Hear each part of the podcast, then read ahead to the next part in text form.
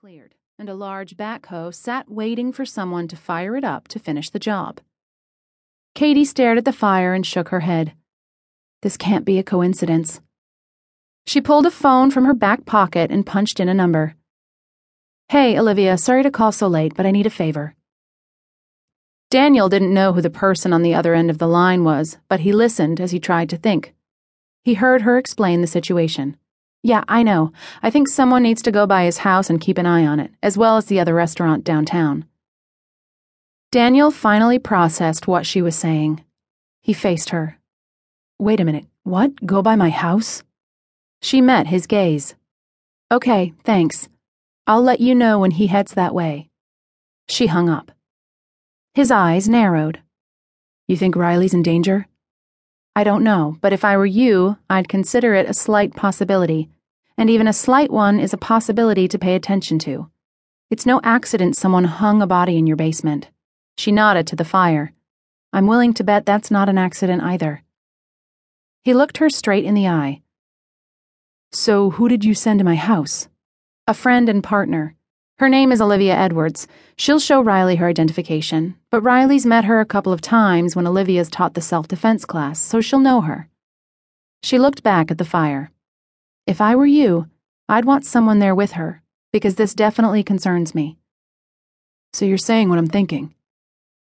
If you're thinking that it's entirely possible you've become a target, then yes. And until it's proven otherwise, I'm saying I think you should be smart.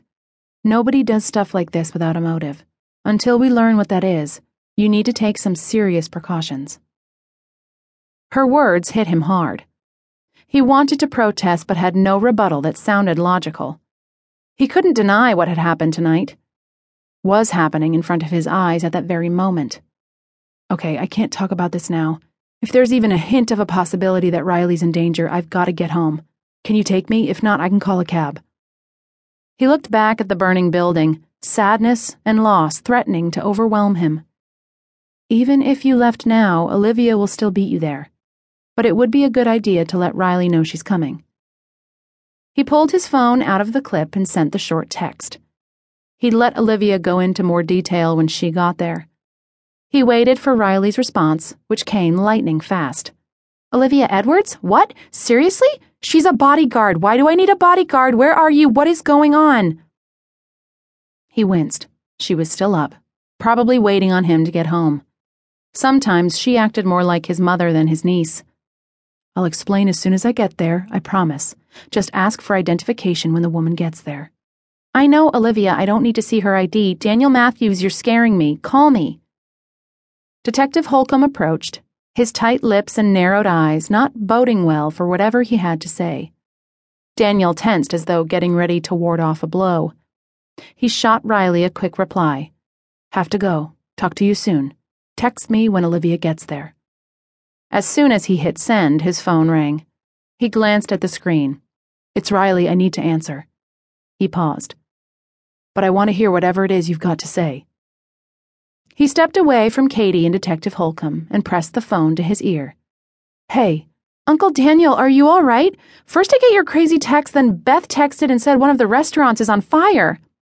Beth Sawyer, Riley's best friend, and perpetual night owl and news junkie. He glanced at the news van already on the scene. He was surprised they hadn't been clamoring to get to him. Beth had either seen something on television or, more likely, a breaking news banner that had come across her iPhone. I'm fine, he said. He kept his voice low and reassuring.